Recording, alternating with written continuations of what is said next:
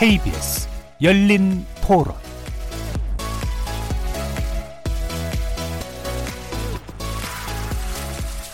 안녕하십니까. KBS 열린 토론 정준희입니다.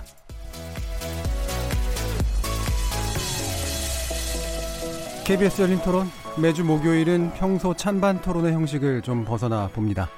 여러 분야의 전문가들을 모시고 특정 이슈에 대한 다각적인 접근법, 시각, 지식 등을 교차, 교차시켜보는 시간을 갖죠.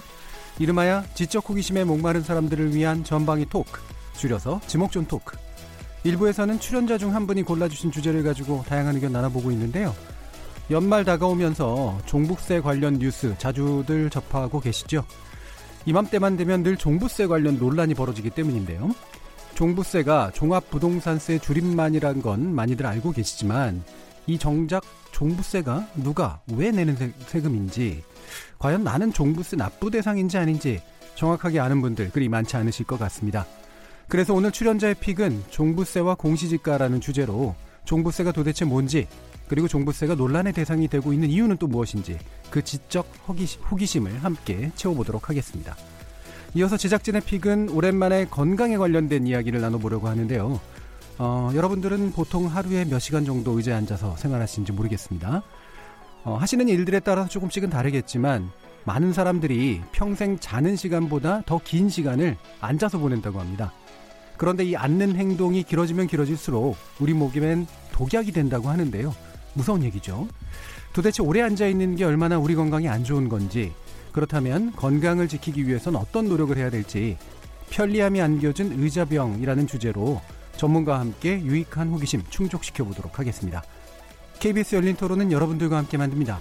청취자분들도 지목전 토크 함께 하시면서 오늘 주제 관련해 다양한 의견 보내주시기 바랍니다. 토론에 참여하실 수 있는 방법 안내해 드릴 텐데요. 문자로 참여하실 분은 9730 누르시고 의견 남겨주시면 됩니다. 단문은 50원, 장문은 100원의 정보 이용료가 붙습니다.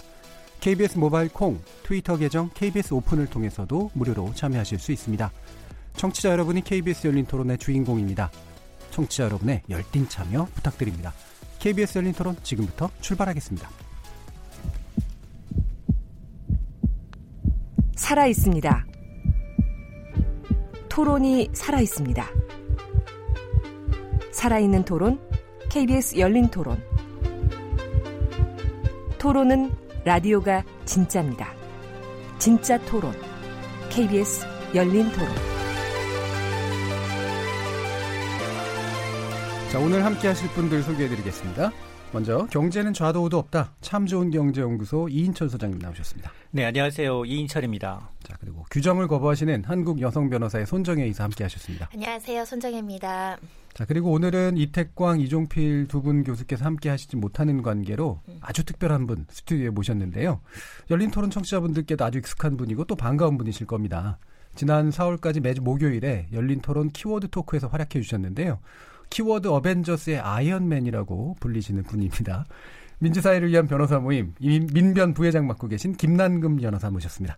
네, 안녕하십니까. 김남건 변호사입니다. 네, 저는 뭐 따뜻한 남자인데 왜 아이언맨이라고 모르겠네요. 어, 아이언맨이 얼마나 멋진지 모르시나 본, 어, 네. 요즘 좀 차가운 그 느낌이 들어서. 예, 그 또 기계가 좋아서요. 열선도 깔려 있고 그래서 아, 되게 네. 따뜻합니다. 네. 그, 지목전 토크는 말고는 열린 토론에서 종종 같이 해 주셨는데, 키워드 토크하고 지목전 토크 뭐 좀 이렇게 차이가 좀 느껴지시는지요? 뭐 저희 키워드 토크 할 때도 좀 어려운 주제들을 많이 다뤘다라는 느낌도 좀 있었는데, 음. 어, 지목전 토크에서는 조금 더좀 이상하고 어려운 주제들을 다루고 있는 거 아닌가 그런 좀 생각 들었습니다. 예. 지식에 목마르신가요? 아니면 어떠신가요? 아, 좀 목마르죠. 자, 이렇게 경제 전문가 그리고 두 분의 법률 전문가 새로운 세 분의 조합으로 지적 호기심에 목마른 사람들을 위한 전방위 토크, 줄여서 지목전 토크 함께 얘기 나눠보겠습니다. KBS 일라디오 채널은 유튜브 영상으로도 생중계되는데요. 유튜브 들어가셔서 KBS 열린 토론 검색하시면 지금 바로 저희들이 토론하는 모습 영상으로도 보실 수 있습니다. 나중에 팟캐스트 준비되어 있고요. 매일 새벽 1시에 재방송도 됩니다. 자, 이렇게 함께할 방법까지 안내 드렸고요. 지목전 토크 출연자의 픽부터 시작해 보겠습니다. KBS 열린 토론. 자, 오늘 출연자의 픽은 따뜻한 아이언맨께서 골라주셨는데요. 어, 김남근 변호사님의 이제 주제입니다. 어, 오늘 이 주제 선택하신 이유 좀 간단히 설명 부탁드릴게요. 먼저 종부세가 11월 한 20일쯤 고지가 되는데요. 음. 이제 항상 종부세를 둘러싸고 한쪽에서는 세금 폭탄이라고 그러고 그렇죠. 네. 또 한쪽에서는 그 수준밖에 안 되니까 이렇게 집값이 오르지 않느냐. 음. 종부세를 음. 만들어서 다주택 보유의 부담들을 높여서 그런 투기적인 목적의 다주택 보유를 차단을 해서 집값을 안정시키겠다고 그러는데 그 목적에는 한참 미달되는 거 아니냐. 또 이런 양쪽의 비판들이 있어요. 그래서 네. 항상 논란이 되는데 이게 십수년이 지나더라도 또 똑같은 논쟁들이 계속 그렇죠. 반복되고 음. 있어서 한번 좀 짚어볼 문제가 아닌가 이렇게 생각이 들었습니다. 예, 지금 뭐 우리 사회 어쨌든 굉장히 중요하고 또 의견이 상당히 갈리는 그런 핵심 쟁점인 건 맞는 것 같은데요. 종부세는 이제 주로 그 강남 사구나 이런데 고가 주택이나 예. 다주택자들을 예. 갖고 있는 이제 사람들이 내는 이제 세금이라고 이렇게 이제 알려져 있습니다. 근데 이번에는 이제 조금 그 서울 전역이 집값이 많이 오르면서 음. 특히 소위 마용성이라고 하는 이제 마포 용산 성동구 음. 쪽에도 한 그 10억이 넘어가는 주택들이 좀 많이 생기면서 거기에 이제 일부 종부세를 좀 내게 되는 그런 그 계층들이 좀 생기게 됐었고요. 그래서 조금은 좀 확대돼서 2018년도에 한 46만 정도였는데 지금 한 59만 이렇게 해서 조금 좀 많이 좀 늘어난 그런 예. 좀 추세 있고요.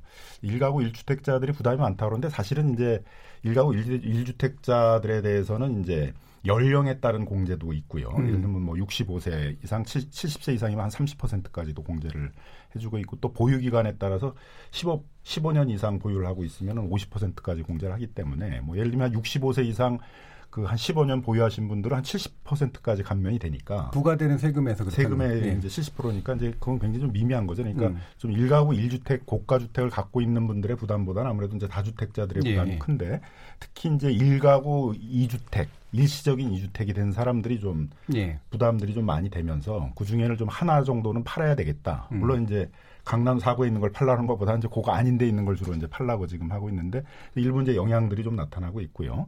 그다음에 이제 설마 하고 있었는데 예상보다 좀 많이 나온 게 있고 그다음에 이제 이게 올해만이 아니라 공시 가격도 계속 정부에서 현실화시켜서 그 그이 토지 가격들 네. 높이겠다고 그러고 있고 그다음에 그걸 좀 세금을 낮춰주기 위해서 공정 가격 공정 시장 가격 비율이라는 것들을 곱해가 좀 낮춰줬는데 그것도 이제 계속 2020년까지 올려가지고 이제 100%로 만들겠다고 있어서 네. 계속 이제 종부세는 좀 높아질 수밖에 없는 상황이거든요. 그러니까 다주택자들이 좀 고민에 좀 들어간 건 사실인 음. 것 같습니다. 자, 구체적으로 이제 이렇게 세금이 어떤 식으로 어떤 메커니즘으로 부여가 되는가, 부과가 되는가는 나중에 좀 더 한번 짚어봐야 될 것 같고요. 일단 아무래도 이제 스스로가 직접 내는 사람은 아니라고 하더라도 자신이 속한 지역 또는 계층 뭐 이런 집단 이런 거에 이제 영향을 좀 받으니까 아까 이제 내, 내는 분들은 이제 늘어나긴 했지만 그게 여전히 전체 인구로 보면 이제 작은 숫자긴 한데 실감하는 느낌은 확실히 이제 다르게 될 것 같긴 하거든요. 근데 이 실감하는 게 지금 실제로 늘어날 만한 조건까지 왔다고 보시나요, 김남무 변호사님은? 어, 그러니까 이제 그 종전에 그 참여정부에서 이 종부세를 많이 이제 세율도 좀 높이고 네. 공정가격 비율도 높이고 그다음에 공시가격도 이제 현실화도를 많이 시키려고 그랬는데 하다가 갑자기 이제 이명박 정부에 돌아서 완전히 곤두박질 쳐서 이제 세율도 낮추게 되고 예. 공정가격 비율도 이제 80%로 고정시키고 또 공시가격을 현실화시키는 것도 이제 그 그런 정책도 좀 중단이 되다 그렇죠. 보니까 부담은 이제 크게 낮춰진 음. 거죠. 그래서 음. 이명박 박근혜 정권 때는 저 또 부동산 경기 활성화를 어느 정도는 정책적 목표로 추진을 했기 때문에 종부세 부담을 좀 낮추는 다주택자들이 예. 주택을 좀 보유하도록 하는 정책을 추진했다고 볼 수 있습니다. 그런 분들이 이제 문재인 정부 들어와서 이렇게 정책이 바뀌는 걸 좀 상당히 실감할 수 있는 그런 정도가 이제 아마 올해 음. 처음 온 것인지 아닌가 이렇게 생각이 들고요. 그래서 작년 이제 세율이 세법이 바뀌어서 세율이 변경이 되고 음. 또 공시가격도 현실화시킨다 그러면서 상당히 좀 많이 높였거든요. 공시가격을 시세에 비해서 거기다 또 이제 집값도 많이 올랐으니까 예. 그런 것들이 여러 개가 겹쳐서 반영이 되면서 이제 다주택자들이 이제 부담을 좀 실, 실감하고 있는 음. 그런 수준까지는 왔다. 근데 예. 그렇지만 그 대상 계층이 조금 늘어나긴 했지만 그뭐 우리 사회 일반적으로 누가 부담하는데 그런 음. 건 아니다. 이게, 이게 부자세의 성격이거든요. 일종의. 예. 예. 네. 방금 이제 부자세라고 이제 표현을 해주셨는데 이게 예전에 그 진보 정당 계열에서 부유세 걷자 그럴 때 상당히 그 말로 이제 저항감을 불러일으킨 측면들도 있는데 부자가 아니면서도 부유세 그럼 되게 싫어하게 된단 말이에요. 어, 조세정이라는 게 일반적으로 있긴 있지만 이런 보유세 내지 부자세라고 이제 불릴 수 있는 이런 식의 것들이 도입이 되면 이런 게 일반적인 저항감 확산되는 이유 같은 게 뭘까요?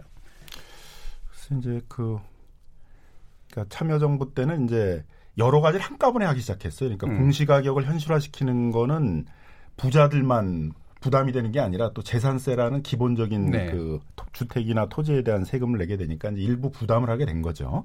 근데 그때 이제 대부분 부담을 해도 좋다. 근데 실제로 이제 이 조세 형평성이 해결이 돼서 다주택자들이 이거에 대해서 부담이 될 정도로 세금을 많이 걷게 된다. 그리고 그거에 따라서 이제 다주택자들이 부담이 되면서 뭐 집을 이렇게 일부를 내놓으면서 전체적으로 부동산 시장이 안정된다. 이런 거였다면 이제 아마 감내를 할 수 있었을 텐데 예. 막상 참여정부 때 이런 정책을 썼지만은 집값은 계속 많이 올랐고 음. 집값이 안정되지 않았고 그게 또 형평성 있게 부과됐다 이렇게 생각을 안 한 거예요. 그러다 보니까 이제 이 제도에 대한 불만이 좀 있는 거죠. 그러니까 내가 네. 세금을 많이 내기 때문에 불만이기보다는 음. 형평성 있게 하지 않는다. 음. 그리고 이게 이 정책에서 약속했던 그 정책적 목표, 부동산 시장을 안정시킨다, 가격을 안정시킨다는 그런 목표하고는 한참 멀게 예. 되, 다 보니까 이 정책에 대한 신뢰가 많이 떨어지면서 그 정책 비판도 음. 이제 이렇게 일어나게 된 것 같습니다. 이걸 다 싸잡아서 이제 그 음. 비판하는 언론에서는 다 세금 폭탄에 대해서 불만을 가졌다 이렇게 예. 얘기하는데 예. 그 구체적으로 나눠보게 되면 진짜 부담된다고 받은 사람도 있고 음. 부자에게 세금을 많이 물린다는 그 이념적인 거를 정책적인 이념적인 거에 대해서 반발하는 사람도 있었고 예. 또왜 원래 목표대로 부동산 시장을 안정시키지 못했냐라는 어떤 그 정책 비판하는 사람도 있었고 하니까 이 정책 추진에 대해서 불만이 있었던 사람들은 굉장히 세부적으로 보면 좀 다기하게 있었던 거죠. 예. 자, 그럼 이게 이제 그 종부세라고 하는 게 어, 어쨌든 조세 형평성의 문제, 즉 부자와 이제 가난한 자 사이의 격차를 어쨌든 줄이는 문제와 동시에 이제 또 나온 게 이제 집값을 안정화시키는 어떤 수단으로 쓴 승- 성격 이 두 가지가 연결은 되지만 약간 다르잖아요.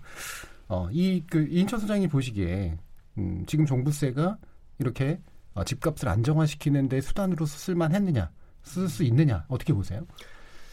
사실은 정부의 의도 취지는 말씀하신 것처럼 이제 다주택자나 고가주택 보유자들이 세부담 때문에 예.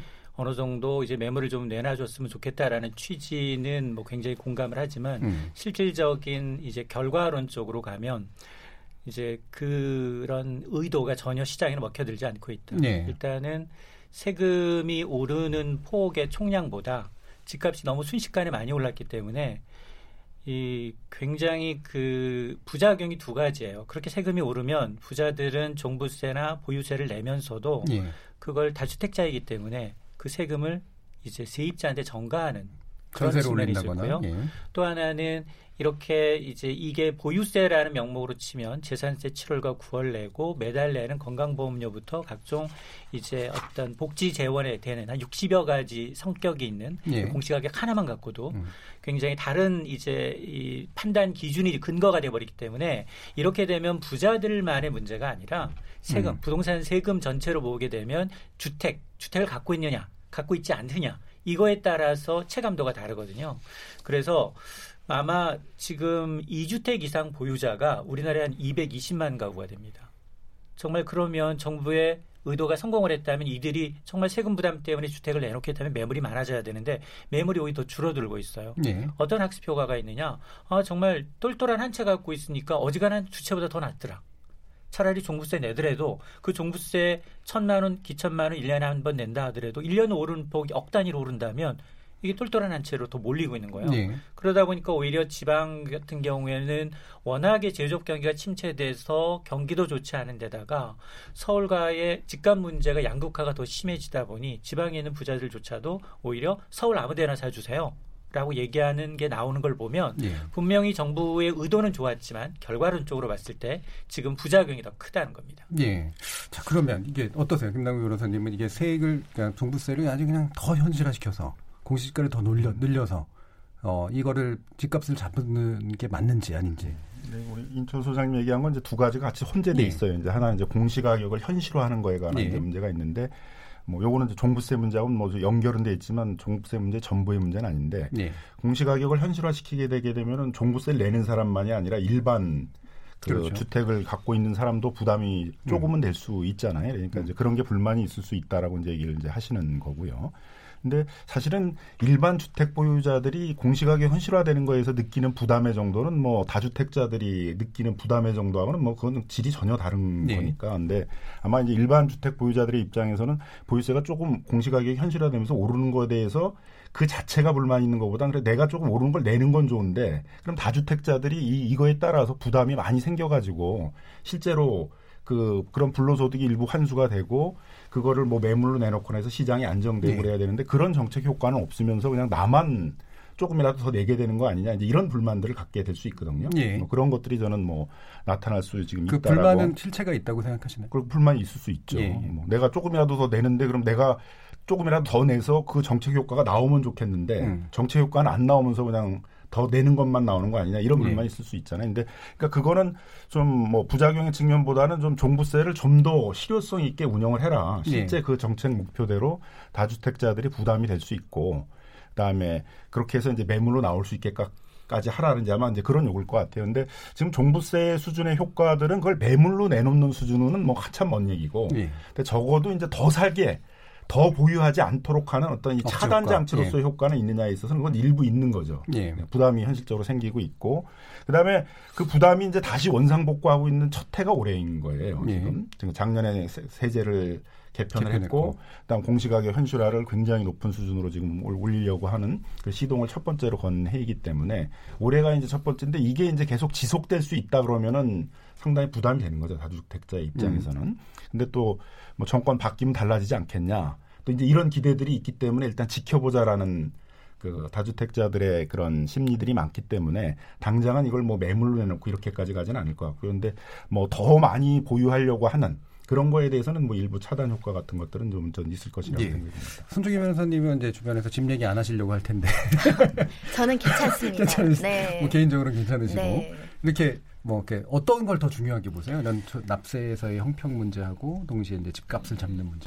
일단은 그냥 일반 국민들은 어떤 정책의 의미 음. 그리고 역사 그리고 그게 우리 사회 전반적으로 가져오는 역효과 긍정적인 효과를 바라보는 측면보다는 당장 나의 삶에 있어서 이 제도의 변화가 나한테 이익을 주느냐 이런 부분을 많이 관점을 가지시는 분들이 많아서 결론적으로 어찌됐든 조세 부담은 늘어난 상황이잖아요. 예. 근데 그분들 중에 이제 저항 그러니까 조세 저항이라고 표현하시는 분들의 가장 중요한 부분은 이 종합부동산세 기본 룰로부터 시작된 기본적인 것은 부담 능력이 있는 국민들이 좀 더 내서 부익분 비 익분 뭐 양극화 해소 이런 데 도움이 되고자 만든 건데 부담 능력이 없다라고 주장하시는 분들이 계신 거죠. 예. 일견 뭐 1주택자라도 아까 말씀하신 것처럼 노년층이나 근로소득이 뭐, 예. 없는 노년층이라든가 하우스 푸어라든가 음. 대출 많이 해서 이제 신혼부부들 집 한 채 있는 이런 부분들이 사실상 경기가 좀 어렵고 본인들이 여러 가지 가처분 소득이 없는 상황에서 이 높아지는 부분에 대한 어떤 실질적인 실효적인 어떤 증세 효과는 굉장히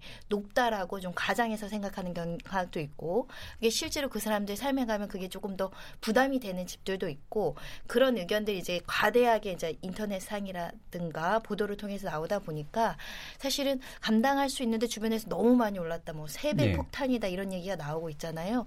정확히 계산은 안 되는데 세배 폭탄은 아닌 것 같은데 예. 그런 보도가 나오면 이제 아 굉장히 많아지고 있고 이게 초기이지 중기 말기 다음 정권 가다 보면은 굉장히 많은 수준으로 보유세 폭탄 이야기가 현실화되는 거 아닌가라는 생각을 가, 가지고 계신 분들은 분명히 있어요. 근데 예. 그것들이 부동산을 매도하는 결정까지 이르기에는 말씀하신 것처럼 일시적일 수도 있고 예. 여러 가지 고려를 하고 있는 것으로 보여서 결국 그분들은 현재 재산세나 종부세가 무서운 것보다는 음. 양도소득세, 이 결국은 네. 양도소득세, 분양가 상한제, 뭐 초과이익 환수제 이런 부분들에 대해서 이제 본인들이 기대했던 실현할 수 있는 부동산으로서의 어떤 이익이라고 하죠. 예, 그게 어, 사라지거나 굉장히 미미해질 것이다라는 판단이 들면 그때는 부동산을 통해서 투자를 하려는 요구가 떨어지겠죠. 예. 근데 현재는 당장 보유하는 어, 보유했을 때 발생하는 종부세는 말씀하신 것처럼 임차인으로도 받는 월세나 이런 것들을 충분히 충당할 수 있기 때문에 감당하고는 있어 보입니다. 음. 그래서 결국은 정책적 목적으로 어, 부동산에 대한 어떤 안정화를 그 깨하기 위해서 요것만으로는 어려운 거죠. 예. 그러니까 지금 잘 지적해 주셨던 게 그러니까 한 가지 세금만 가지고서 정책의 효과를 누리긴 굉장히 어려워요. 그러니까 저는 개별, 개인적으로 생각할 때 보유세는 높이되 거래세는 낮춰줘서 예. 다주택자가 매물이 자연스럽게 나올 수 있도록 해줘야 되는데 양도소득세는 거의 뭐 최고 50%까지 예. 매기는 수준까지 이르르면 이 집을 팔고 새 집으로 옮기거나 다주택자가 이제 취할 이득이 줄어들기 때문에 그 다주택자들의 매물이 안 나오는 거예요. 예. 그러니까 전반적으로 보면 종부세가 전체 5천만 중에 뭐 60만 명이라고 하면 1.2%도 안 되고 그게 2022년까지 뭐 공정시장 가액을 100%를 한다 하더라도 2, 3% 미만이에요. 그러니까 제한적이지만 그래도 그 사람들이 갖고 있는 다주택자가 매물로 나오게 하려면 적어도 거래세를 낮추는 노력은 해야 돼요. 근데 지금은 전부 세금을 다 옥죄하는 방향으로 갔지 거래세. 그러니까 예를 든다면 취등록세라든가 양도소득세라든가 이런 부분에 손보지 않는다면 정책의 목표를 달성하기 굉장히 어렵습니다. 알겠습니다. 그럼 김남규 변호사님께 여쭤야 될 것 같은데 지금까지 나온 얘기들을 이렇게 보면 어쨌든 이제 종합부동산세가 도입된 취지하고는 좀 다르게 효과는 일단은 생각보다는 떨어지는 것 같은데 이 종합부동산세가 정책 효과를 좀 발휘하기 위해서는 어떤 면이 일단 좀 필요한지에 대해서 일단 먼저 얘기를 해주시죠. 일단 이제 종합부동산세는 그 2005년에 도입될 때 취지는 이제 주택이나 토지에 대해서 보유세는 재산세라는 게 이제 일반적으로 예. 있었는데 재산세가 너무 낮다 보니까 낮은 이유는 이제 여러 가지가 있는데 세율의 문제도 있을 수 있고 다른 나라에 비해서 그 보유세의 세율이 굉장히 낮았고 그다음에 그 기초가 되는 토지나 주택의 가격 평가가 너무 낮게 되다 보니까 현실보다 낮게 되다 보니까 이제 너무 세율이 낮아서 이걸 한꺼번에 끌어올린다는 건 좀 어렵고 근데 이렇게 보유하는 부담이 낮다 보니까 이제 다주택자들이 주택을 많이 보유하려는 유인들이 생길 수 있어서 그걸 차단하기 위해서는 이제 그 보유세를 한꺼번에 올릴 수는 없으니까 다주택자들이나 네. 고가 주택자들을 타겟팅으로 해가지고 이제 보유세를 높이자 그런 취지로 이제 나온 것이었거든요. 예. 그래서 꾸준히 이제 추진이 돼야 되는 정책인데 한꺼번에 그것도 다 할 수는 없잖아요. 그러니까 세율도 꾸준하게 뭐 인상시킨다든가 토지 가격에 대해서도 그 꾸준하게 현실화를 시켜가지고 정상화 시킨다든가 하는 작업이 돼야 되는데 이게 뭐 불과 한 1, 2년 하다가 이명박 정부로 정권이 바뀌면서 세율도 다 반토막이 나버렸고 토지 가격이나 주택 가격을 현실화시킨다는 정책도 딱히 중단이 돼 버리니까 별로 이렇게 이 정책에 대해서 체감할 수 있는 시기가 별로 없었던 거죠. 예. 그러다가 이제 다시 이제 문재인 정부 들어와서 작년에 이제 그것도 조금 늦게 그 해서 다시 세율을 이제 예전 수준으로 다시 높이고 그다음에 토지나 주택 가격을 이제 그 현실화시키는 시가에 맞춰서 그 나- 나오도록 하는 그런 정책으로 이제 가겠다고 하고 있는데 문제는 이제 역시 이게 뭐 한 3년, 4년, 5년 이렇게 가게 되면 제가 보기엔 정책의 효과들이 예. 나타날 텐데 지금은 다들 진가민가 하고 있는 거죠. 설마 이게 지금 3년, 4년, 5년 가겠어 하고 있는 데가 있고 한쪽에서는 3년, 4년, 5년 꾸준하게 토지 가격도 현실화시키고 주택 가격도 현실화시키고 가야 된다. 그러면 효과가 나타난다. 지금 그러고 있는 것이죠. 예. 그러면 이 부분을 짚어 주시죠. 그러니까 어쨌든 지금 종부세 효과를 내기 위해서 가장 토대가 되는 계산 방식이라고 하는 게 이제 공시지가 의 이제 어떤 적절한 산정, 네. 공정 가액이라고 했던 개념, 이 부분이 이제 일 텐데요. 그래서 이제 그 토지 가격을 어떻게 보면 다른 나라들은 이제 시가대로 다 산정을 하거든요. 예. 근데 우리는 이제 89년도에 이걸 시작을 할 때 그때부터 이제 그 과표 기준이 현 시세에 비해서 굉장히 낮았어요. 뭐한 20% 30%밖에 안 되었어요. 주택은. 그래서 정책 목표를 이제 이걸 현실화시키자 그랬는데 가다가 또 무슨 여러 가지 정치적 이유로 뭐 또 선거 있는데 이걸 또 주택 토지 가격을 많이 올리면 어떻게 해. 그래서 또 중단하고 중단하다 보니까 계속 현실화가 안 돼서 특히 이제 형평성의 문제도 있어요. 뭐 예를 들면 단독 주택은 한 50%밖에 현실화가 안 됐고 예. 아파트 같은 경우는 거래가 많다 보니까는 한 그래도 한 60%대로 현실화가 돼 있거든요. 예. 그 다음에 토지 같은 경우에 있어서도 거래가 많지 않은 무슨 골프장이라든가 유원지 이런 데들은 이제 현실화율이 굉장히 떨어져 있고 음. 또 다른 토지 같은 경우는 또 많이 올라 있고 또 강남과 강북을 비교해 보게 되면 오히려 이제 집값이 많이 오른 강남에 비해서 강북은 더 현실화돼 있고 강남은 현실화율이 떨어지고 그, 그거 그 이유는 뭐죠? 강남 강북 차이는? 그러니까 많이 오른 데를 올리면 한꺼번에 많이 올려야 되잖아요. 예, 예. 그러니까 이게 좀 정책적으로 많이 안 올리고 있는. 일부만 올리자. 음. 그리고 또 이제 명분은 그런 거죠. 이 오르는 게 다 거품일 수 있잖아. 예, 예. 그러니까 다 반영하지 말고 일부만 반영해 놓고 거품 빠질 수도 있으니까 이런 음. 명분으로 해서 뭐 두 번세번 오르고 많이 오른 데들은 아무래도 덜 올리게 됐고 예. 그다음에 적게 오르고 또 한 번만 오른 데들은 그걸 다 올리다 보니까 차이가 좀 생긴 거죠. 예. 그래서 뭐 노원구에 있는 아파트 같은 경우는 현실화율이 한 72% 된다 음. 그러는데 강남에 있는 뭐 다른 아파트는 한 63%, 64%밖에 안 되니까 그러니까 또 강북에 있는 사람들은 형평성의 문제를 갖는 거 아니에요? 또 지방과 서울에 있어서도 어떤 현실화율의 예. 차이가 있고 그러니까 그래서 이제 요것들을 좀 좁히자 음. 하는 게 이제 그 국토부의 이제 작년에 추진한 이제 정책이었고요. 그래서 단독 주택의 경우에는 좀 상대적으로 많이 올렸죠. 고가 예. 단독 주택에 대해서 많이 올려서 현실화율을 그 단독 주택의 평균을 50% 미만에 있던 것들을 한 53, 54까지 올렸거든요. 그다음에 공시 그 아파트 공시 가격에 대해서 한 68%까지 이렇게 현실화율을 예. 좀 올렸고 이 정책이 이제 계속 돼야 되는 거죠. 예. 근데 문제는 이제 그런 목표가 있어야 돼. 언제 얼마 정도까지 현실화할 거냐. 음.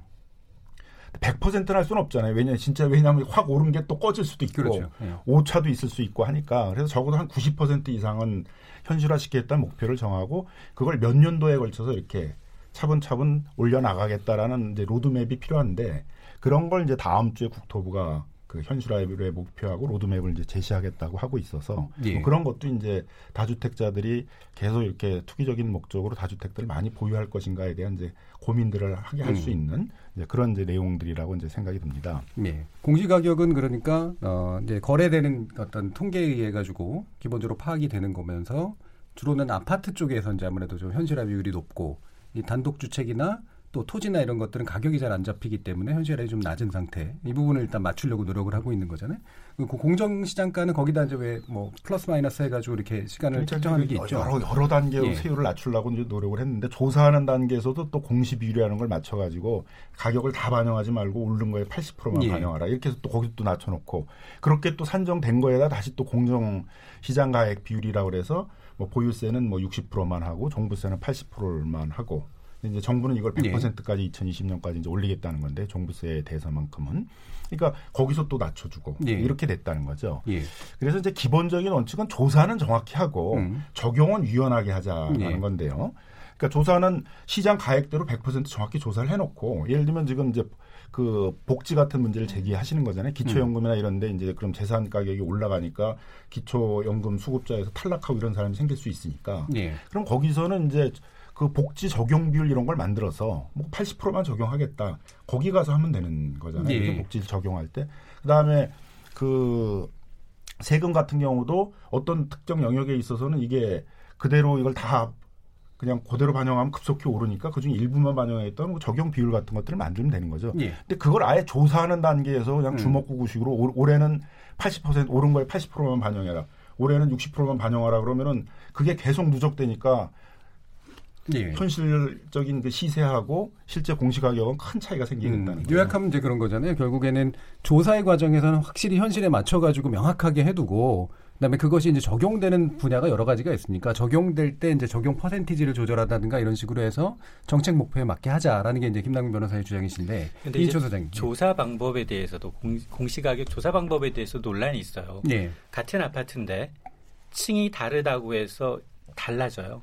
예, 공시가격 자체가. 왜냐 공시가격 전국의 단독주택이라고 하면 한 418만 채가 있는데 직접 다 못합니다 정부 인원이. 그래서 네. 감정원한테 줘요. 음. 근데 샘플링을 한 20여만 가구만 해요. 음, 그러다 보니까 그 샘플링한 가구에 대한 공시가격은 감정원이 하지만 그 감정원이 한 걸 가지고서 다시 지자체가 합니다. 예, 지자체가 하다 보니까 어? 여의도에 A 아파트가 있는데 정부의 감- 감정평가원이 한 거하고 지자체가 한 거하고 서로 가격이 달라요. 예, 그래서 또 공시가를 왜 우리는 옆집보다 많이 나느냐 이런 논리가 생기는 거거든요. 음, 그래서 아마 이번 주에 아마 이제 경실련이 이런 문제를 제기했어요.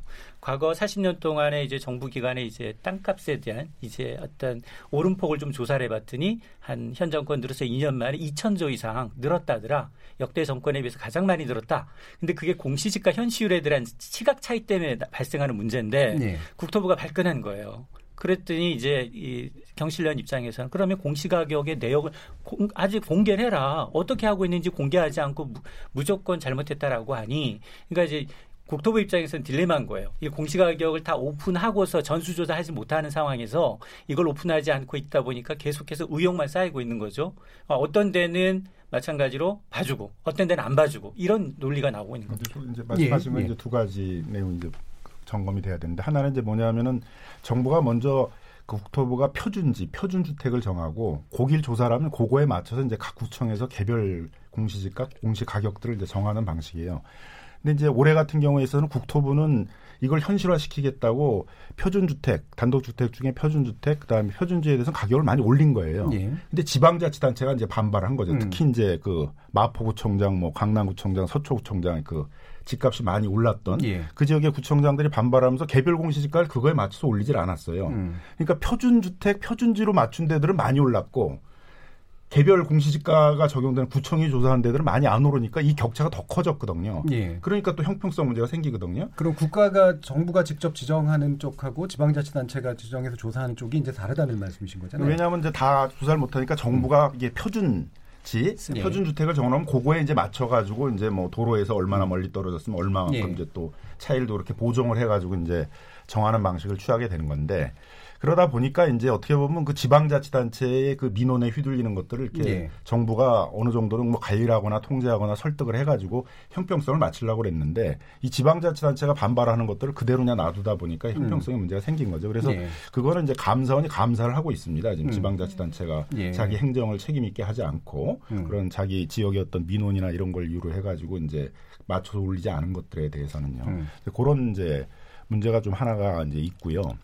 두 번째 문제는 그 지금 말씀하신 한국 감정원이 하는 것들은 주로 이 단독 주택에 관한 것들을 지금 말씀하시는 거고 일반 이제 아파트 아파트의 이 공시가격 조사하는 것들은 이제 감정 평가사들이 하거든요. 근데 아파트는 이제 실거래가라는 게 대부분 다 있죠. 어느 1년 했을 때 어느 아파트 단지든지 뭐 몇 개는 거래가 있었을 거 아니에요. 그럼 그걸 가지고 이렇게 보정을 해 가지고 실거래가를 가지고 조사를 할 수 있는데 단독 주택은 그 지역에 몇 년에 한 건 있을까 말까 하거든요. 거래가. 네. 그러니까 실제 거래가 없는 거죠. 그러니까 그 실제 거래를 반영하기가 어려워서 좀 방치를 하고 있었는데 그래서 그거는 감정을 할 때마다 시세 반영률이라는 걸 만들어 가지고 그때 그때 시세를 이제 감정을 해서 이제 지금은 다 기입을 하도록 이렇게 해 놓은 거거든요. 예.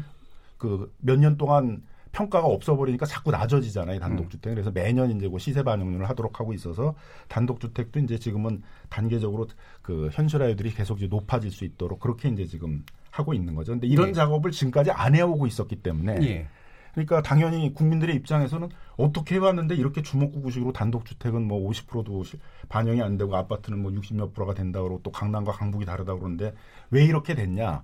현실화율이 각각 어느 정도 수준이냐? 강남, 강북, 뭐 아파트와 단독주택 이걸 밝혀라. 음. 이건데 이제 정부는 이걸 안 밝히고 음. 너무 이제 차이가 크니까 안 밝히고 우리가 알아서 이제 현실화 시키겠다 그러니까 예. 반발이 있는 거죠. 그러니까 예. 요번에 내년 이제 다음 주에 이제 이걸 발표를 할 때는 그런 걸 밝혀야 되겠죠. 예. 현실화율이 이렇게 다 주먹구구식이다. 강남, 강북 다르고 지방 서울 다르고 아파트와 단독주택 다르고 고가주택과 저가주택의 차이가 크니까 이렇게 주먹구구식인 현실화율들을 이렇게 뭐 80%의 목표까지 몇 년 동안 일치시켜 나가기 때문에 예. 이런 걸 좀 제시를 해야지 납득이 되겠죠. 그러니까. 국토부를 위주로 한 정부 정책의 방향 어쨌든 이제 현실화를 하고 정확하게 해서 형평성을 높이는 건데 말씀처럼 지자체라든가 이런 민원성에 의해서 휘둘리는 데들에 의한 차이들이 생겨나면서 이 불투명성이 여전히 남아 있고 그럼 이거를 투명성을 확대하기 위한 노력 자체가 일단 선행돼야 된다라는 그런 의견들에 대해서는 동의를 하시나요, 손정희 변호사님? 이거는 실제 시가대로 가는 게 맞다. 그리고 과거보다는 우리가 인프라 작업이 잘 돼 있어서 요즘에는 웬만한 아파트나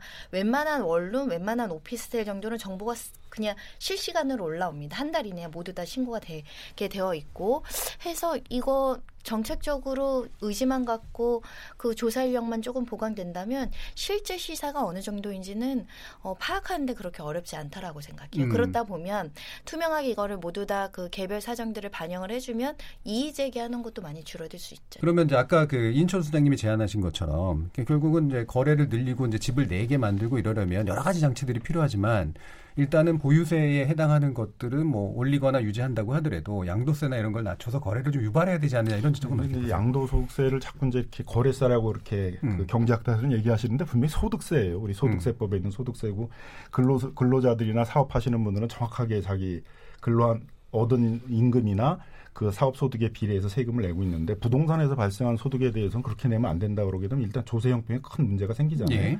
근데 다만 이제 양도 소득세를 내는 단계에서 앞에서 낸 세금들을 공제해 주는 건 가능할 수 있겠죠. 음. 뭐 예를 들면 개발 단계에서 뭐 재건축 초과이익을 거뒀다든가 개발 부담금을 거뒀다든가 그런 건 공제해 주도록 이제 지금도 그렇게 하고 있고요. 예전에 보유 단계에서 이제 토지 불로소득을 걷던 게 토지 초과이득세인데 그것도 공제해 주게 돼 있었거든요. 예. 양도소득세. 종부세가 그런 성격이 일부 있다 그러면 음. 종부세 그동안 거뒀던 것들을 일부를 이제 양도소득세 공제해 준다라는 건 얘기가 되겠죠. 예. 근데 양도소득세 자체를 낮춰야 된다 그러면은 그러면 근로소득이나 사업소득을 내는 사람들은 반발할 거 아니에요? 우린 열심히 일해가지고 소득세를 내는데 부동산에서 가만히 앉아서 특별한 것도 없었는데 주변이 개발되거나 무슨 유동 자금이 부동산에 몰려가지고 일시적으로 가격이 올랐다는 것 때문에 얻은 양도소득에 예. 대해서는 안 낸다 그러면 반발일 테니까 그건 좀 어렵지 않을까 생각이 들어요. 음. 지금 문제가 되고 있는 건 뭐냐면 문재인 정부에 들어와서 이제 그 임대사업자 등록제도를 활성화시킨다고. 그렇죠. 그래서 임대사업자한테 보유세나 임대소득세를 가- 감면해 주는 제도들은 이제 외국에도 많이 있는데 양도소득세를 감면해 주는 제도는 없거든요. 임대사업자와 관련해서. 예. 근데 8년 동안 임대사업자로 등록하고 있으면 양도소득세를 면제해 준다 그러니까 아무도 안 팔라 그래요. 그냥 다 갖고 있어. 음. 8년 후에 팔면 양도소득세 안 내는데 중간에 는안 되잖아요. 그러니까 매물이 다 잠기게 만드는. 그래서 저는 문재인 정부에서 아주 대표적으로 실패한 부동산 정책이 임대사업자 등록제도다. 사실은 이제 또 그 부분은 우리나라에서 이제 그 임대주택의 공급이 민간 영역에서 이루어지니까 이 전세값 오르는 걸 또 이제 막으려고 사실 했던 측면도 좀 있었던 거잖아요. 그러니까 이제 뭐 정통적으로 다른 나라에서 했던 것처럼 임대차 안정화 정책이라고 해서 뭐 계약 갱신 제도라든가 예. 임상 임대료 인상률 상한제 이런 걸 도입하면 되는데 예. 그게 논란이 많고 쉬- 어렵다 그러니까 임대 사업자를 200만 등록을 시키면 어느 정도 효과가 생기지 않겠는가 이렇게 우회적인 방식으로 그걸 하겠다 그러면서 또 너무 과도하게 임대 사업자에 대해서는 그 대출 규제도 하지 않고 뭐 다른 일반 개인들이 살 때는 무슨 DTI 40%까지 규제하고 그랬잖아요. 근데 임대사업자는 뭐 80%까지 대출 받아가지고 다 살 수 있게 하니까 뭐 갭 투자도 가능하게 만들어주고 또 세금도 뭐 보유세 정도를 보유하는 단계에서 감면해주면 또 모르겠는데 음. 임대사업을 하는 동안에 그 임대료를 올리지 않는다든가 이런 공적 규제를 받는 대신에 근데 양도소득세까지 면제해 준다 그러니까 다들 사놓고서 이제 붙잡고 있어야 되잖아요. 8년 동안. 그러니까 8년 동안은 이게 집, 집값이 오를 수밖에 없게 예. 이렇게 만든 거예요. 그래서 그렇죠. 안 좋은 효과가 대표적인- 나타났죠. 예. 대표적인 이제 문재인 정부의 부동산 정책의 실패는 음. 저는 그 임대사업자들한테 과도한 특혜를 줘가면서 정책을 추진했던 것이 이 부동산 예. 가격을 끌어올리는데 상당히 좀 악영향을 음. 주지 않았나 생각하고 있습니다. 자 그러면 이제 다른 두 분 이 그 종합부동산세에 관련해서 어, 보시기에 재산세, 보유세를 높이는 방향 그리고 거기에 맞춰서 말씀하신 것처럼 소득세에서 적정한 어떤 균형을 잡는 방향 간- 어떻게 보시는지 간단히 말씀해 주시죠. 그러니까 앞서 김남근 변호사님이 말씀하셨던 것처럼 이게 지금은 재산세라는 항목이 있어요. 보유하고 내면 되는. 근데 이제 종합부동산세도 그렇고 재건축에 대한 초과이익 환수제도 그렇고 이건 실현하기 전에 내는 세금들이거든요. 그러다 보니까 나중에 집을 팔 때 정말 양도소득세도 내야 되고 예. 집을 보유하는 기간에 또 세금을 내야 되고 이건 이중과세의 영역이거든요. 그러면 이제 법적 위반에 대해서 소송 걸 수도 있는 부분이에요. 네. 실제로 소송이 이어지고 있고요. 음. 그래서 아마 저는 이게 아까 말씀하신 것처럼 임대사업자에 대해서 여러 가지 특혜를 주다가 없, 또 이제 이 조금 이제 불합리한 점이 나타나니까 조금 또 줄이긴 했어 혜택을. 줄이긴 했지만 결국 우리가 이제 전반적으로 부동산 시장을 좀 안정화시키고 부동산의 매물을 좀 내놓게 하자라는 취지이기 때문에 저는 이제 구- 해외에도 보게 되면 그 부동산 시장이 굉장히 선진국임에도 안정적인 이유가 물론 뭐 고가주택이 있는 데는 제외고요. 거기는 고가주택이 전반적으로 전체 시장을 흔들지는 않아요. 고가는 그들만의 리그 따로 놔둡니다. 정부가 정책적으로 집중하고 있는 건 임대주택이에요. 예. 정말 사는 집의 의미이지 재테크 대상이 아니라는 거거든요. 그러니까 지금 우리는 부동자금도 너무 많은데다가 거기다가 세금은 이제 한꺼번에 보유세 쪽에는 조금을 맞추면서도 거래세금에 대해서 취득록세가 굉장히 좀 시- 굉장히 좀 세고요. 취득록세. 예, 그리고 이제 이 보유하고 난 다음 아까 얘기한 이제 양도소득세의 경우에도 예. 굉장히 좀 세율이 높다라고 느끼시는 분들이 많기 때문에 지금 세금을 안 내는 거예요. 예. 집, 집을 못 내고 있는 거거든요. 그러니까 이런 부분에 대한 조율 없이 보유세만 강화한다라고 했을 경우 지금처럼 이제 이 정부가 의도하고 있는 취지대로 그렇지는 않다. 알겠습니다. 예, 뭐, 그, 이 종합부동산세, 이게 종합부동산, 부동산만 관련된 게 아니라 여타의 어떤 재산과 조세 형평에 관련된 문제이기 때문에 복잡 한 산술이 또 필요한 부분인 것 같습니다. 어, 스타벅스 회장이면서 미국의 유력 대선 주자인 하워드 슐츠가 부유한 사람들이 더 세금을 낼 때다. 나 역시 그 중에 한 명이다라는 말을 했는데 이분이 원래 어렸을 때 정부가 제공한 임대주택에서 자란 분이라고 합니다. 아, 이 종합부동산세가 만들어진 배경은 결국은 부유세, 보유세 와 조세 형평의 목적과 그다음에 부동산 안정이라는 목적들이 복합적으로 담겨져 있기 때문에요. 우리가 좀 더 세밀한 접근이 필요한 부분이 아닐까 싶습니다. 지목전 토크 출연자의 픽은 일단 여기서 마무리하겠습니다. 여러분께서는 KBS 열린 토론과 함께하고 계십니다.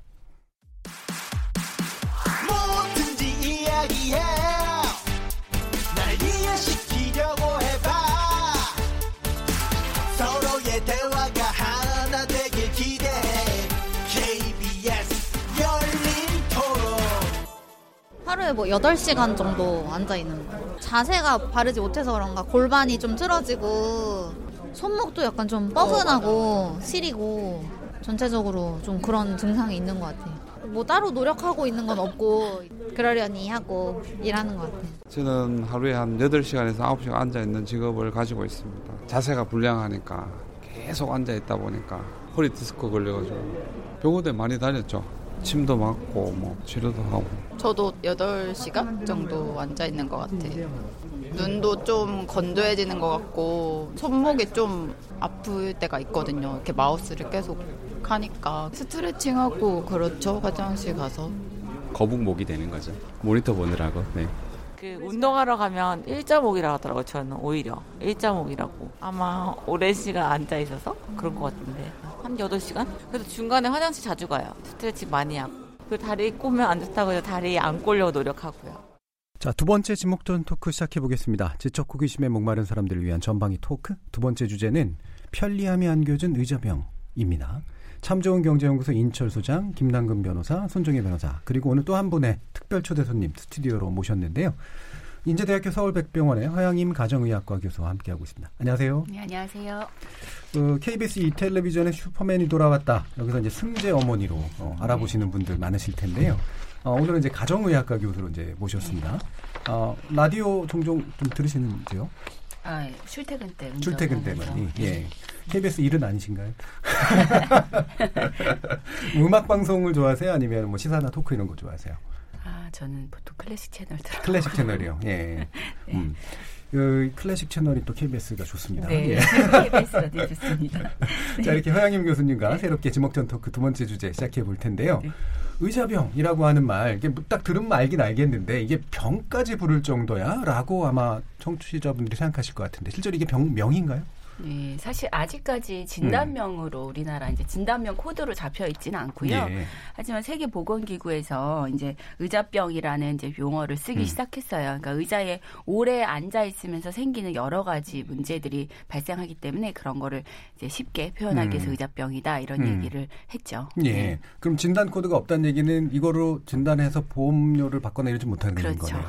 병원에 갔을 때 진단명으로 들어가진 않는다는 예. 거죠. 네. 그럼 의사 선생님의 입장에서 네. 이렇게 그러니까 의자병이라고 부를 수 있는 증상이 나오면 어떤 식으로 처방을 내리세요?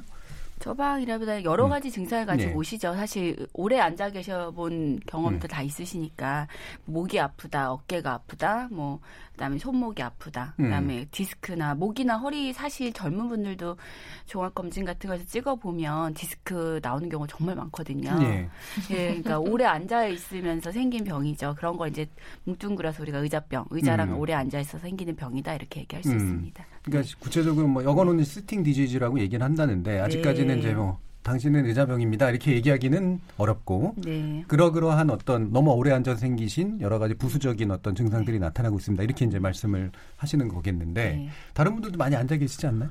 아니 의사분들도 음.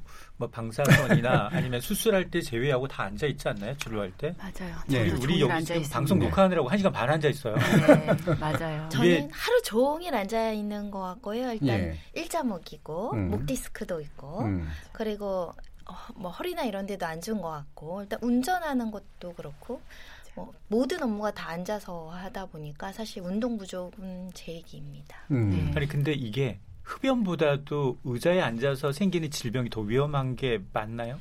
세계보건기구에서 예. 이제 사실 사망 원인 1번이 요즘에는 암이고 그다음에 심혈관계 질환이잖아요. 음.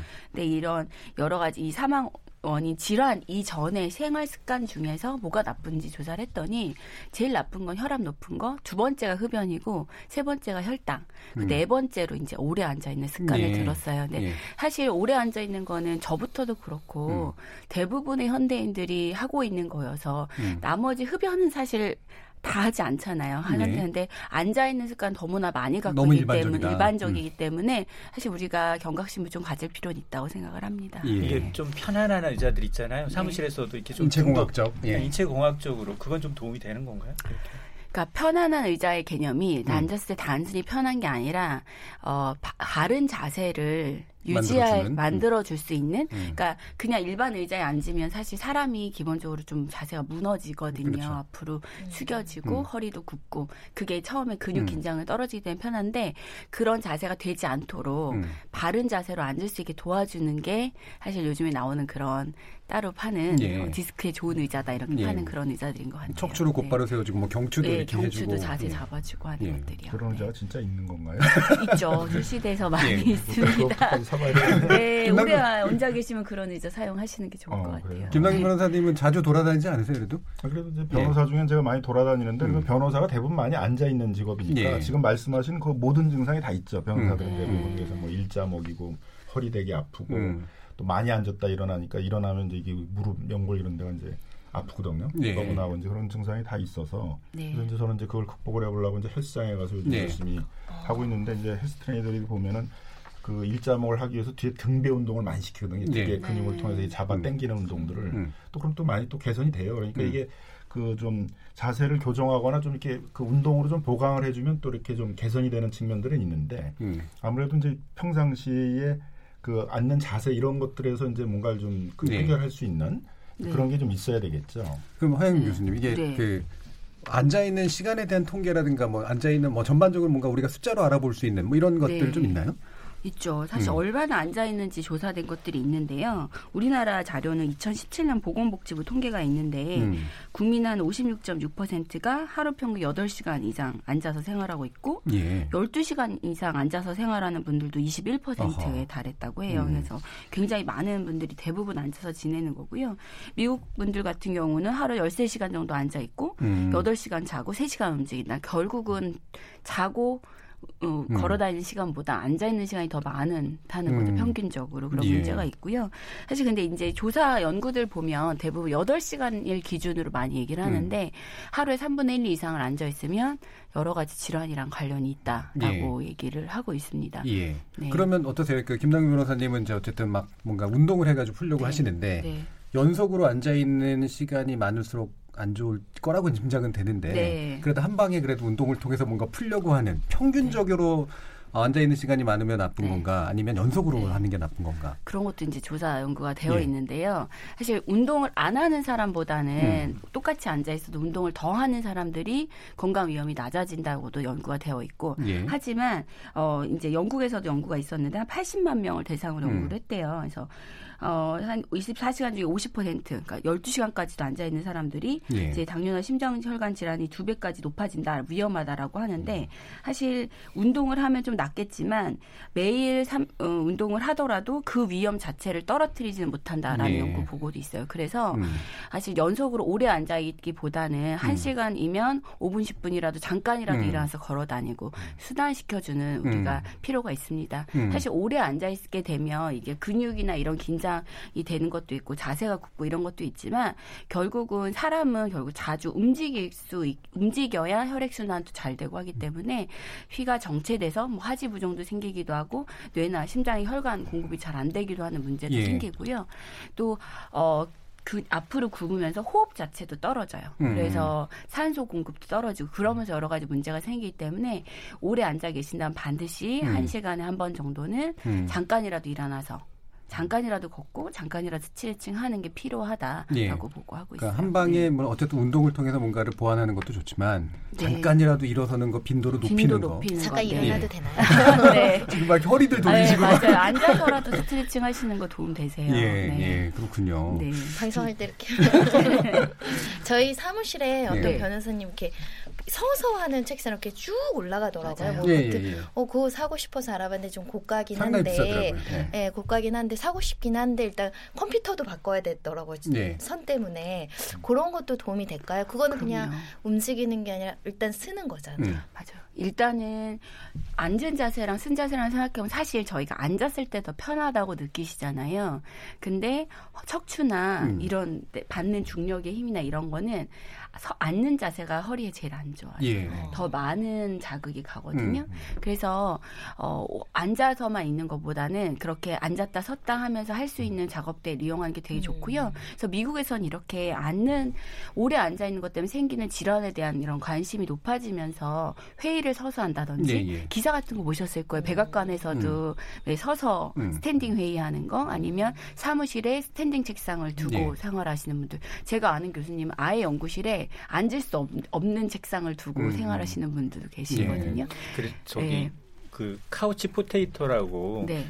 회사에서도 네. 회사에서도 이렇게 일하다고 앉아서 일하는데 paperwork를 하는데 집에 가도 사실은 텔레비전. 볼 때 앉아서 보기보다는 이게 들어 누워서 보게 되거든요. 네. 들어 눕는 게 오히려 더 나은가요? 그러면 집에 가서는?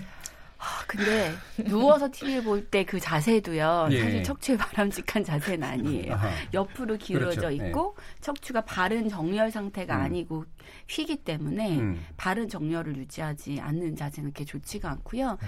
사실 운동 시간이 특히나 부족하고 낮에 오래 앉아 계셨다면 TV를 보실 때 서서 스트레칭하고 운동하는 걸 권해드려요. 사실 저도 진료실에 오는 환자분들한테 이제 TV 운동할 시간이 없다고 하시, 말씀하시면 TV는 보시 지 않냐. 그 네. 보실 때라도 서서 하셔 음. 보셔라. 보시면서 간단하게 몸 스트레칭이라도 하셔라. 이렇게 음. 말씀 많이 드리고 있어요. 그 standing 책상 저도 앉아서 이제 많이 공부하는 사람이니까 네. standing 책상 같은 거 살려 때 너무 비싸서 이게 또 특히 이제 조절을 하는 게 있어가지고 음, 이렇게 맞아요. 버튼이 달려 있는 게 있더라고요. 근데 그거 말고 레바를 돌리는 게 있어 그게 싸서 샀는데 아 사셨구나. 예, 레바 돌리는 게 귀찮아서 안 나요. 부작용이 이제 생기긴 하더라고요. 아니 근데 서가지고 어, 자판 개발해서 팔아야겠다. 자판을 두들기는 게 이게 가, 가능한가요? 예? 네, 그렇죠. 그럼요. 다 예. 되죠. 서서 아, 앉아. 있는 거랑 똑같이 이렇게 책상이 해서, 네. 높아지는 걸 음, 이용하는 이렇게 거죠. 해서 이제 하는 거죠. 뭔가 이렇게 자판이 두들기는 게 서서 한다는 게 그쵸. 약간 안 감이 해요. 잘안 어. 오는데 지휘, 네. 지휘자 앞에 그거 악보 놓고 이런 것처럼 네, 네, 그렇게 되는 예, 거죠. 그 서서. 공유 도면. 오피스나 이런 데들 보면은 스탠딩해서 이제 그 디자인 하시는 분들이나 이런 분들은 진짜로 스탠딩 맞아요. 자세로 굉장히 일을 많이들 하시더라고요. 그런데 보니까 이제 제가 기사도 봤는데 아마 다른 분들도 보셨을 텐데 아마 이게 경고 목적인 것 같은데 지난 10월에 행동미래학자인 윌리엄 하얀 박사가 이끄는 연구팀이 현재 업무 환경, 즉 앉아서 일하는 업무 환경을 반치, 반치할 경우 20년 후에 사무직 노동자들은 이런 모습일 거다라면서 이제 굉장히 끔찍한 모습의 그 사진을 발표했는데 다른 분들도 보셨죠. 이게 실제로 가능한 한 건가요, 호 교수님? 어, 이게 모, 모든 사람이 이렇게 되진 않겠지만 그렇죠. 사실 가끔 저도 제가 일하다가 제 어. 옆에 거울이 있으면 보고 깜짝 놀랐는데요. 음. 계속 이런 상태, 그러니까 돌아가지 못하는 것까지 막 되진 않았지만 음. 저도 일하다 보면 이렇게 목이 앞으로 나와 있고 등은 예. 앞으로 굽어 있고 할 때가 많아요. 그래서 이게 결국은 오랜 시간 동안 계속 이렇게 지내다 보면 음. 인류의 척추 형태 자체가 아예 변형이 될 수도 있겠다라고 네. 해서 제시한 것 같고요. 어, 충분히 가능하다고 생각하고 음. 실제 척추 질환이 있어서 병원 다니시는 분들 보면 예. 이제 운동 계속 꾸준히 하셔서 자세를 돌리는 운동을 하고 계시면 아무리 해도 계속 목은 앞으로 남아 있고 그 각도를 수술적 방법 외에는 돌릴 수가 없는 상태까지 진행이 되신 분들이 실제로 있습니다. 음. 네. 그러면 그 뭐 노하우 같은 게 좀 있으세요? 다른 분들 이렇게 가끔이라도 일어선다거나 이런 식의? 저기 이제부터 한 시간 넘으면 우리 서서 우리부터 그렇게 할까요? 저는 네. 하도 안 걸어 다녀서 만보기 설치했어요. 음. 하루에 만보라도 걸으라고 근데 네. 평균 걸어 다니는 게 5천 보 정도더라고요. 네. 아직 만보까지는 도전을 못 했는데 그래도 조금이라도 걸어 다니려고는 합니다. 그래서 음. 저는 이런 증상이 있어서 실제로 이제 이게 좀 등도 등도 그렇고 아니면 어깨가 이제 완전히 이제 펴지지 않은 상태여서 운동을 할 때 그 거꾸리라고 해서 뒤로 피, 혈액 아, 네. 매달리는 거. 음. 그러면 혈액 순환도 좋고 다시 이제 굽어졌던 것도 어느 정도 척추 교정에 효과가 있다라고 네. 얘기해서 그걸 좀 하거든요. 네. 하니까 훨씬 좀 편해지긴 했는데 네. 그게 좀 매번 하기가 좀 어렵잖아요. 그 있는 데가. 쉽지가 않고 맞아요. 요가를 하게 되면 요가 따로 가서 또 배워야 되고 이런 불편함이 있어서 쉽지는 않은데 네. 도움은 되실 거예요. 왜냐면 우리가 계속 중력 방향으로 척추가 눌리고 있거든요. 네. 그래서 척추 사이에 있는 경, 그, 그 얕은 자세를 유지하니까 근육도 경직이 되고 또 척추에 정상적인 만곡이 있는데 오래 앉아 있는 자세를 하다 보면 그 만곡이 흐트러져요. 그러니까 등은 더 많이 굽고 목의 만, 목은 더 앞으로 빠져서 일자목이 되는 거죠. 정상 만곡 범위에서 벗어나서 근데 이제 그 거꾸리 같이 거꾸로 서거나 중력에 거슬러서 하다 보면 그 척추 사이가 좀 넓어지고 바른 정렬이 되는데 좀 도움은 되실 거고요. 그래서 결국은 중력 반대 방향으로 그리고 내가 원래 많이 하고 있는 반대 방향으로 하는 운동을 네. 좀 하셔야 되고 또 교수님 말씀하신 것처럼 저희가 일상생활에서 등 근육을 사실 쓸 일이 별로 없습니다. 앉아 있을 때도 이제 등은 평상시 따로 자극이 많이 안 되기 때문에 네. 앞으로 생활을 하잖아요. 그래서 등 운동을 많이 해서 뒤가 뒤 근육을 펴서 바른 자세를 유지할 수 있게 도와주는 것도 되게 권하고 있는 운동 방법이에요. 제일, 제일. 좋은 건 걸어 다니는 건 같아요. 아무래도요. 맞아요. 네. 많이 걷는 거죠. 7, 8년 전에 이제 운전을 많이 하고 다녔는데 낮에 운전하고 밤에 헬스장에 가서 막 트레이딩에서 뛰, 뛰, 뛰 다 보면은 왜 내가 이렇게 바보 같은 짓을 하고 있지 그런 음. 생각이 들더라고요. 그래서 7, 8년 전서부터는 이제 차를 놓고 웬만한 건 안 하고 이제 대중교통을 타고 다니는데 그런 대중교통 지하철이나 버스 이런 거 타려면 아무래도 많이 걸을 수밖에 없잖아요. 이러면 음. 이제 꼭 걷는 자세가 좀 몸의 맞습니다. 균형을 잡았는데 음, 좋으니까요. 제가 얼- 맞습니다. 얼마 전에 네. 이제 뭐 이건 광고는 아니고 스마트워치를 샀는데 거기에 보면 이제 운동 통계에 보면 12시간 기준으로 1시간당 예를 들어 한 10분 정도 이상씩 일어나서 움직였는지를 체크해 주는 게 있더라고요. 속일 수가 없어요. 네. 그러니까 1시간당으로 이제 떨어지기 때문에 그래서 얘가 제가 안 일어나고 있으면 얘가 탁탁 울려가지고 일어나라고 음. 하는데 네. 어 그게 상당히 효과가 있더라고요. 그렇죠. 그런 스마트워치도 결국은 이런 여러 연구 결과들을 음, 바탕으로 그러니까요. 어. 이제 그 시간에 한 번씩은 움직여야 건강 이득이 있으니까 음. 자극을 해주는 거 되게 좋은 방법이네. 저도 정신없이 일하다 보면 음. 몇 시간 그냥 앉아 있을 때 있거든요. 네, 그런 거 사용해 보시는 것도 되게 좋을 것 같아요. 음. 몰- 몰입을 하다 보면 저기 아무래도요. 옛날에 이제 권장을 했잖아요. 이제 엉덩이가 네. 무거워야 된다 공부를 잘하려고 네. 그러는데 그렇죠. 잘하려 면 이제 엉덩이가 무겁게 집중을 잘해야 된다 그랬는데 요즘은 이제 그건 굉장히 안 좋은 습관인 거잖아요. 어, 그러니까 그것도 그렇고 사실 결과적으로 연, 업무 효율도 떨어져요. 공부하는 예. 학생들은 학습 효율도 떨어지고 업무 효율도 떨어지고 결국 아까 산소 공급도 더 안 된다고 말씀드렸잖아요. 음. 그래서 뇌는 결국 산소랑 포도당이 있어야 돌아가기 때문에 중간에 움직이는 게 결국 여러 가지 어, 업무 능력을 상상시키는 데 도움이 되실 공부하는. 학생들 의자를 네. 학교에서 좀 바꿔줘야겠네요. 맞아요. 책상을. 책상 너무. 저도 앉아온 자세가 학교 다닐 때저 네. 그것 걸상. 책상 자기 시대 키랑 네. 이거에 맞지 않는 높이의 네. 일률적인 책상을 사용을 하고 그런 것도 안 좋았던 것 같긴 그 해요. 대학교에서는 최악의 발명품이라고 부르는 게 책상 앞에 거하고 걸상이 붙어 있는. 아 맞아요. 이게 자세도 엄청나게 안 좋고 네. 옮기기도 안 좋고 그래가지고 이걸 도대체 누가 이렇게 했느냐 뭐 이런 식의 불만도 되게 많거든요. 대부분 다 그렇게 돼 있지 않나요? 대학들마다? 그러니까 요즘 거의 대부분 그렇게 돼 네. 있기 때문에 그- 그게 어 그 그 대학생들의 건강을 해치는 아주 중요한 보통 저희, 저희들이 상식이 없었어요. 그러니까 예. 저희 잘 어렸을 때 이게 했던 상식들이 다 엉덩이 무거워야 된다, 누가 집중력이 좋냐, 맨날 이런 거 했었는데 지금 보면 다그 학상시에 다 반하는 거였잖아요. 요즘 수업 시간에 이제 서 있으라고 많이들 하신대요. 집중력 떨어지고 음. 졸리면. 근데 모든 학생들이 자유롭게 서서 강의 듣는 상황도 나중에는 발생할 수 있겠는데 보통은 서 있는 거벌 쓰는 거잖아요. 네. 네. 예, 그게 바람직하면은 어, 어떤 학생은 서서 선생님 강의 듣고 앉아서 강의 듣고 그렇게 했으면 좋겠네요. 그렇죠. 네. 대학 강의나 이런 데는 사실은 뭐 자유로움이 네. 있으니까 네. 되는데 이 중고등학교에서는 서 가능할지는 있으면 반항하니 예. 이렇게 네, 되니까 이제 예전보다 옛날에는 이제 학습 태도 똑같아야 되고 그 다음에 어, 학교에서 지킨 규칙 이런 걸 중요하다고 이젠처럼 장기적으로 봤을 때 여러 가지 건강 문제나 그런 거에 대한 음. 관심도 많아지면서 조금 더 자율적인 분위기가 된 것 같고요. 그래야 될 필요가 있고 학교도 좀 많이 달라지고 있다고 들었어요. 사실 음. 졸려면 나가서 세수 화장실 가서 세수도 하고 오고 일어나서 수업도 듣고 어쨌든 하- 편안한 자세로 듣는 게 더 좋을 것 같긴 합니다. 예. 자, 그러면 이제 어쨌든 오늘 계속 나오는 얘기들이 이게 네. 앉아 있는 것이 생각보다 굉장히 심각한 질병을 야기한다는 점이 굉장히 큰 교훈이었던 것 같고 네. 되도록이면 이제 오래 움직이 그러니까 그 자주 움직이는 움직여. 것이 좋고 네. 예. 그다음에 운동이라도 어쨌든 열심히 해가지고 뭔가 이렇게 네. 보완되는 근육 같은 것들을 만들 수 있도록 하는 게 좋고 일하더라도 좀 서서 일한다거나 이렇게 자세를 다양하게 하는 것들이 좋고 뭐 이런 식의 이제 네. 조언들을 또 주셨는데 네. 그 선생님 보시기에 이제 우리 그 일반 일상 직장인들이나 이런 분들이 이 문제의 심각성을 명확하게 좀 느끼면서 행동으로 옮기게 만들 수 있는 어떤 제- 조언 같은 거 이게 뭐가 있을까요? 어, 사실 당장 이제 제일 와- 많이 오는 것 그리고 이제 질환이 생겼을 때 관- 이거랑 관련이 있다고 생각 못 하시는데 목이나 이런 근육계 질환은 당장 증상을 느끼니까 예. 어, 내가 여기가 아프고 안 좋고 이렇게 얘기하시면서 이럴려면 운동해야지라고 생각을 하시는데 사실은 생각 못했던 질환 중에 우리가 혈압, 당뇨, 뭐 대사증후군, 예. 결국 진행에서 심혈관계 질환, 암 이런 것도 사실은 음. 이 앉아 있는 거랑 관련이 있다고 보고가 되게 되고 있고요. 음. 결국 사망률이 증가하고 음. 그래서 결국 우리가 호주에서 있었던 연구 연구에서는 1시간 앉아서 TV를 보, 는 동안 22분씩 기대 수명이 준다. 뭐 이런 것까지 연구가 됐어요. 음. 그만큼 생명하고도 관련 내 기대 수명, 내가 얼마까지 살지에 대한 생, 수명하고도 관련이 있기 때문에 더 많이 경각심을 갖고 내가 최대한 많이 움직이기 위해서 좀 노력을 많이 하셔야 될 것 같고요. 또 하나 중요한 건 앉아 있을 때 또 어떻게 앉아 있는지도 네. 되게 중요합니다. 음. 사실 그냥 똑같이 앉아 있는 시간만 가지고 연구를 했지만 사실 질환하고 발생을 볼 때는 어떻게 앉아 있는지 자세도 되게 중요하기 때문에 바른 자세로 앉는 방법에 대해서도 좀 음. 알고 계시면 좋을 것 같아요. 예, 바른 자세 그 조언 좀 해주세요. 이렇게 다들 바르지가 않으신 것 같아가지고. 쓰고 있어요. 그래서 네. 그거에 대해서 네. 좀 퀴즈를, 아, 퀴즈를. 갖고 왔어요. 예, 예, 한번 내주시죠. 갖고 왔는데요. 네. 그래서 어떻게 앉으면 바르게 앉는가? 음. 그러면 의자 등받이에서 앉을 때 의자 등받이 엉덩이가 최대한 바짝 붙을수록 좋다. OX 어떻게? 오. 오.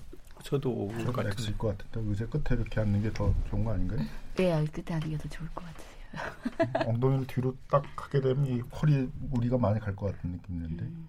걸터하는 것보다는 사실 등받이에 대고 하는 게 좋고요. 음. 엉덩이만 되는 게 아니라 사실 등까지, 등까지 그렇죠. 되는 게 네. 바른 자세입니다. 다 자세들 다 똑바로 하십시오. 그러네 모니터가 이렇게 예. 되죠. 어, 그렇죠. 대부분 네. 근데 앞에 책을 두거나 모니터를 네. 두고 계시기 때문에 음.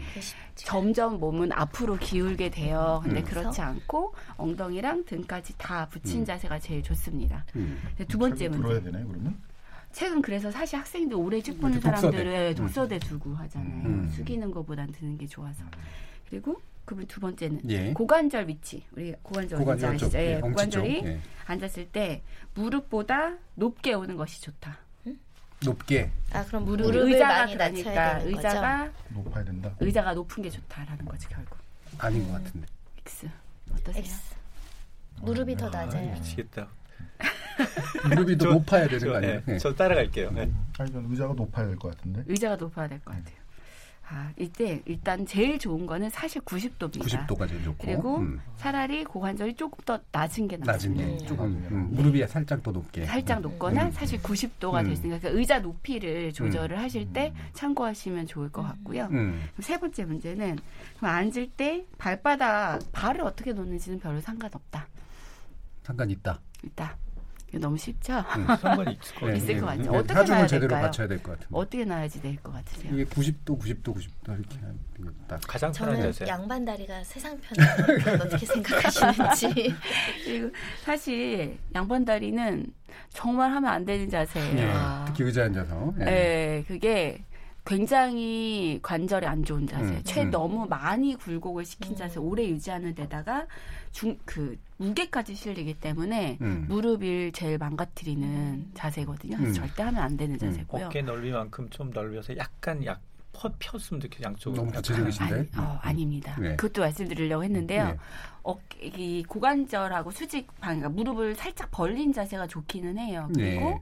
그 다음에 발목은 어, 바, 벌리지도 숙이지도 않은 발에 정렬이 바른 자세로 음. 있는 게 가장 좋으신데 11자 정도. 일자, 네. 11자로 그러니까 네. 정렬이. 근데 많은 분들이 앉아 계시다 보면 발이 안으로 안짱다리처럼 발이 안으로 한다든지 음. 밖으로 한다든지 음. 아니면 지나치게 안으로 넣던지 네, 밖으로 그렇죠. 빼던지 하는 네. 자세가 있어요. 근데 어, 수직이 제일 좋지만 어, 굳이 앞이랑 뒤를 놓는다면 뒤로 가는 게 낫습니다. 왜냐하면 음. 발이 앞으로 갈수록 몸이 더 앞으로 음. 가능성이 높거든요. 예, 예. 그래서 사실 발 자세까지 해서 신경 쓰시면 좋고요. 그렇다면 의자의 높이를 아까 말씀드렸잖아요. 예. 그거에 맞춰서 책상의 높이도 음, 이제 같이 맞추시는 음. 게 좋죠. 그래서 의자에 앉았을 때 내가 팔을 이제 보통 마우스랑 모니터 음. 이거 사용하시잖아요. 그때 어깨가 지나치게 높아지지 않게, 어깨가 가장 편안한 자세가 될 수 있는 책상 높이가 좋고 있고요. 음.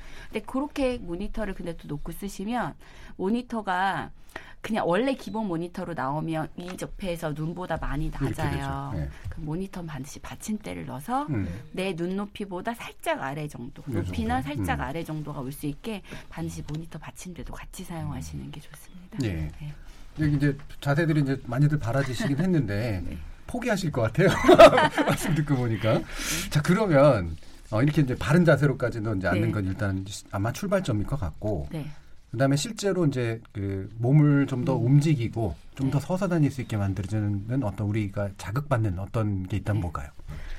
어, 제일 첫 번째는 이제 많이 의식적으로 움직이려고 해야 되는데 그게 쉽지 않잖아요. 음.